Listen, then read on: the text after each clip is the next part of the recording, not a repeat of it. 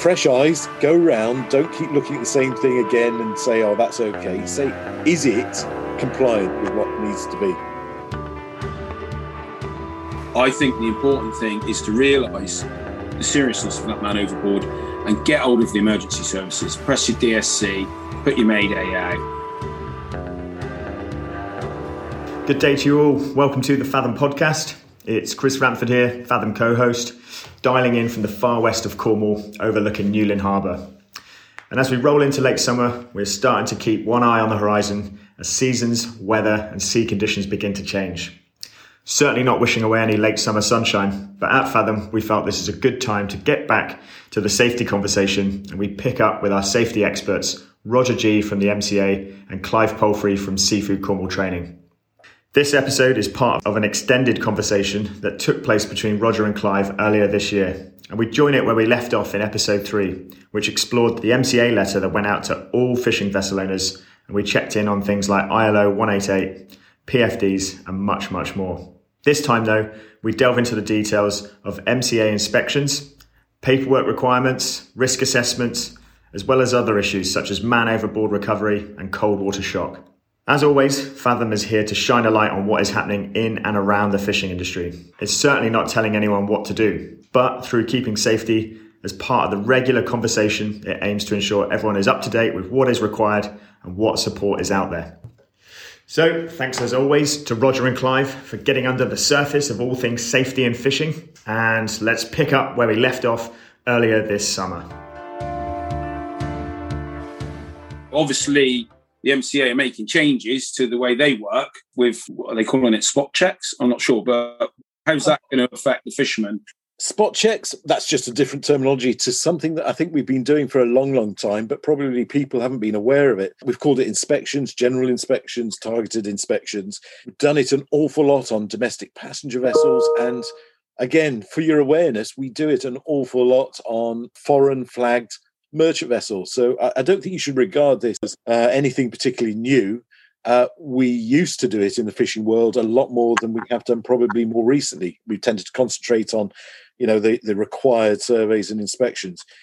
But uh, I think we've already touched on why. You know, we all work together. You know, the MCA works with the fishermen, the fishing owners, to get the vessels to a standard every five, two and a half, or one year, depending on which vessel you've got. And we get to a standard. And then, of course, we let go of the ropes, as I said earlier, and, and for whatever reason, the vessel standard drops. Not in every case, not in every case. There's an awful lot of good vessels out there, but in a number of cases. And I'll, I'll give you a few figures a bit later on, but let me just tell you from my point of view uh, how that works. So I'm given the authority by the Secretary of State. I have to follow what the Secretary of State says and that is if your vessel is compliant, and I mean now with the code, the code of practice, I have to, by law, I have to give you a certificate. That's what it says. But of course, the converse of that is if the vessel is no longer compliant for whatever reason, then the vessel shall not have a certificate. So you can see now it's really important that when we see you at your five year inspection or survey or whatever it is, and you let go of the lines, that vessel needs to stay in compliance with the code of practice. We won't ask for anything more than is already written in the code of practice. We're not gold plating. If it's in the code of practice, we have to ask you to ensure that the vessel continues to meet that. If something breaks, as we said, you need to fix it. So, as far as I'm concerned, I don't see that there's anything strange happening. Yes, maybe the frequency of inspections will increase, but it's business as normal. Go to sea, come back safely, fix what's broken, keep it to the standard, go back out to sea and carry on. If you are requested to have uh, an inspection, it will be an inspection, a general inspection to ensure that your vessel is being kept to the same sort of standard. So look around. It's, it's what you were saying earlier, Clive. Fresh eyes, go round. Don't keep looking at the same thing again and say, oh, that's okay. Say, is it compliant with what needs to be? You know, if your life buoys are faded, if the name is worn off, if the uh, life raft is about to expire, hydrostatic release, get it done. You know, don't wait for it to go by. Do it before it finishes. Okay, really important. So if I'm a fisherman, you rock up on my quay and you're going to give me a general inspection. at the blue, what can we split it into? Three categories, maybe um, paperwork, life-saving equipment, and maybe the general condition of the boat. Would that would that be fair? Yeah, I, I, think so. I mean, we've all been through it many, many times, but you're exactly right. What is your evidence to be at sea? Well, there's two bits of paper on a, most fishing boats. One's a certificate of registry, and the other would be a fishing vessel certificate. That's the authorization to allow you to be at sea. If you haven't got that, it's a bit like me um, stopping your car on the road and you're not taxed, or you haven't got your insurance, or you haven't got your driver's license yeah, you shouldn't be there, should you? So it's the same for the fishing boat. So please make sure you've got those those documents. Now, on a small boat, open boat, very wet, I think all the people in the MCA are pretty reasonable. We don't expect you to be soaking your certificate of registry, but perhaps think of putting it as a PDF on your phone. That's a good halfway house, isn't it? Same for your fishing vessel certificate. If you're in a boat that's likely to get wet, uh, no storage, put it on your phone as a PDF. That at least goes quite a long way to ensuring that your vessel is is supposed to be at sea. Crew qualifications, again, I would put those on your phone these days. So that's your paperwork. Now, on a larger boat, where I, I mean, you've probably got a bit of a wheelhouse and something a bit more, we're looking for a, probably a little bit more in the way of paperwork as well. So, basic risk assessment might be a good idea your justification for not wearing a life jacket, if that's what you've chosen to do, it should be written down. So, Clive, I'm, I'm agreeing with you. Keep your paperwork up to date or put it electronically. Make sure it's in order at home or somewhere. So, I'm not going to talk too much about rule. Like, I don't want the hard fat rule on this, but are we expecting everybody to have a risk assessment? Is that what we would like? Everybody should have undertaken a risk assessment, no matter what the vessel is. Now, it can be demonstrated in a number of ways. But what I would say is the law says that you need to make sure that it's been understood by your crew. So, somewhere on the vessel, in your catch book, you need to make sure that your crew has signed and dated the fact that they have understood the risk assessment you've given them. I think that's really important. You know, there's lots and lots of small boats in, in this neck of the woods. Sometimes that becomes uh, something I hear, you know, quite a lot do I or don't I need a risk assessment? So what we're saying is yes, we need something. If especially if we've got a crew, yeah, that's really important that the crew understands the risks and the way he's going to understand those risks is if they're written down somewhere. Exactly. I would say that the written down part becomes even more important where the owner is not on the boat, i.e., he's given the boat to somebody else to run. It's even more important where communication on the boat becomes difficult. It's a slightly bigger boat, it's a complex boat how do you know what the guy's doing if you can't see them? You know, so the whole business of making sure they're trained, making sure that you've explained what they need to do becomes even more important. I would completely agree with what you've said just there. And one of the really, really big important bits, and we've touched on this throughout this episode and others, is the man over implications with, with fishing gear. And, and we need to demonstrate in our risk assessment if we're going to write one, what we need to put in there is where the risks of man overboard and what we doing to prevent that. Is that correct? Yeah, so the MCA have been quite uh, prescriptive in the past uh, in terms of you need obviously the risk assessment for man overboard uh, and you need some equipment. Actually, we need to go a little bit further than that, and that is, you know, fishing vessels uh, operate in what we call several different modes of, of activity. Okay, so they leave the port and they go to the fishing grounds. Um, that's one mode. You know, the gear's not out. It's it's making good speed. You're a boat, aren't you? You know, that's it at the end of the day. Man overboard, you can get that boat swiftly round, throw a life ring over, hit DSC if need be. And if you've got a, a cradle or whatever your man overboard equipment is, you can deploy it. The next mode of fishing is starting to deploy that gear. So we've got the gear alongside or maybe partway down. It's not on the seabed, but it's in use we've now hampered, aren't we? We've got a bit more about it. So our risk assessment needs to look at well, what do we do now? You know, where is the cradle if that's what you're going to recover him with? Can I move the boat reasonably well? And actually, probably yes, you can. But we need to do something with the gear before we probably get the, the concentrate on the on the man overboard. Now, the, the next mode of the, the operation is actually with the gear deployed. So we've got the gear on the bed. we we're dragging it at four knots, and we've got somebody overboard. we've got a whole different scenario now. I can't move the boat rapidly. Maybe I can. Every boat's different. It depends, obviously, on the type of fishing you do. So I can't give an answer as to what the right or wrong way is, but it needs to be considered. And I'm going to put a figure on it now. I'm not an expert in man overboard, but there is an expert that we look to, and and uh, he's based in Portsmouth University. He's done loads and loads of work on cold water shock and and survivability. If I was to say, you know, three to five minutes, six minutes, if we can't get somebody back on board in that time, we're in a really, really desperate place. I mean, ideally, he shouldn't go overboard anyway, but you lose the sense of your fingers. You can't hold on to things. We've got to have a system that can whip somebody out of the water that quickly. So if we start working on those sort of timelines, my goodness, that changes our risk assessment enormously.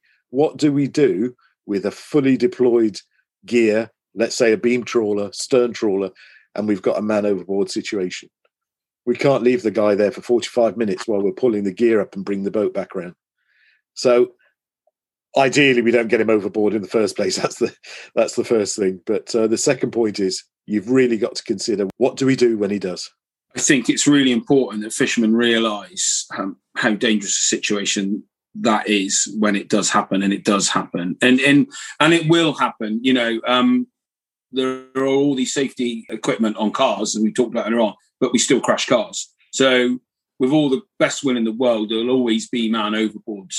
I think the important thing is to realise the seriousness of that man overboard and get hold of the emergency services. Press your DSC, put your Mayday out, statistically, most fishermen that go over the side of a boat are going to get rescued by the emergency services. You can't haul, especially a large vessel, cannot haul his gear, turn around, and like you say, pick somebody up in three or four minutes. So, what's really important is to, you know, tell the emergency services the situation, um, carry on trying to recover that guy. And to be honest, even if you get him aboard your boat yourself with, without the use of the emergency services, he probably still needs to go to hospital. So they're probably still going to need to come to your vessel and take him off by helicopter or lifeboat or whatever, because he, he probably needs to be checked over in hospital anyway if he's been in the water for any length of time. So I think it's important that we do that right at the start of that, you know, that we realise that this could go really wrong. It's gone wrong. He's in the water, don't get me wrong. But to get on that DSC button or put out a Mayday is really important that that's one of the first things you do. And, and that brings all that time of, of rescue and getting that guy to hospital right down. You know, you're going to save a lot of time. Clive, the MCA, the Coast Guard, the RNLI will never criticise anybody for having hit the DSC button. We just don't do that. You know, uh, what what's a mayday? A mayday is where you perceive there's an imminent risk to life. If somebody's in the water and they're meant to be on the boat, that's an imminent risk. So just do it, hit it, get all the assets out there. Even if they all turn back, you're not going to be charged for it. Nobody's going to say anything else about it you've got the person back. That's absolutely fine. If you haven't got him back, as you've just said, Clive, and it's rescued by the emergency services, at least they're on the way. Yeah, yeah, I think that's really important that fishermen realise that you know it, it, doesn't get any more serious than the man in the water, does it? So we just need to act professional at the time and, and get him the care that he needs as quick as possible. I think it's really worth just saying the DSC is only as good as the rest of the units it's linked to you know the dsc is the radio part of it isn't it that uh, sends out the message but it needs some other bits with it as well and that's its mmsi number. So that's your ship's identity or your vessel's identity and you need something else and that's the gps identity. You know where on earth are you? Why does that make a difference? Because you cut your search area of where the signal comes down to from something like 10 or 20 square miles to within a matter of meters. That's why it's so, so important. There's another beauty about it as well. You're on a short-handed boat, maybe you're the only person left on board and the other guy's in the water. The DSC button will keep on bleeping. The Coast Guard will respond. The Coast Guard will know where that signal's coming from, even if you then don't pick up the microphone because you have either had to leave the wheelhouse or you're turning the vessel around or, or whatever else. So, whilst that is happening, the emergency services are being alerted cuts down an awful lot of time and it cuts down a lot of stress for the the owner or the skipper who happens to be dealing with it, the, the situation on board. You know, it's really important that, we, that the guys know the process of that. that goes all the way back to your general inspection and you guys asking the correct MMSI number is in the radio. Loads of fishermen don't really really understand exactly why why is that so important, but it's really important. I believe it's linked to the Ofcom license as well, which has got your um, personal emergency details on. Is that right? That's correct. Yes, we do check this at inspections, but of course, equipment gets changed out in, you know, once in five years, probably. You probably also move home. So you've now got a different address attached to that license. The license is not for the MCA. This is a, uh, a, part of our search and rescue activities. So when that MMSI number is alerted, exactly the same as your EPIRB or your PLB registry, it is assigned to an individual at an address. And we had a case not so long ago, uh, again, uh, probably a month ago, when an old EPIRB started to go off in the middle of the English Channel it was no longer registered to the particular boat because the boat had got a new EPIRB on it. Now, for whatever reason, the old EPIRB went off. What was the Coast Guard able to do? They were able to contact the address. They were able to verify that it wasn't actually on that vessel. They were actually able to check the next of kin. And they were able to deploy the assets uh, accordingly to check that that vessel wasn't actually in danger or was in danger and, and, and respond accordingly none of that could have happened if those details hadn't been kept up to date. Really important. Make sure that you've kept your Ofcom license up to date. It's free. It's free for the life of the vessel, for the life of you. And they're really easy to um, to get hold of and work with for um, Ofcom. I've done loads of stuff with Ofcom. That, that you have your own account that you can enter via an email or a password and if you've got any problems, you pick your phone up, they answer it straight away. They don't even seem to want to keep you in one of these queues for half an hour like everybody else does. It's a really straightforward method and, and they're really, really helpful. The hint has been taken, Clive. Thanks very much.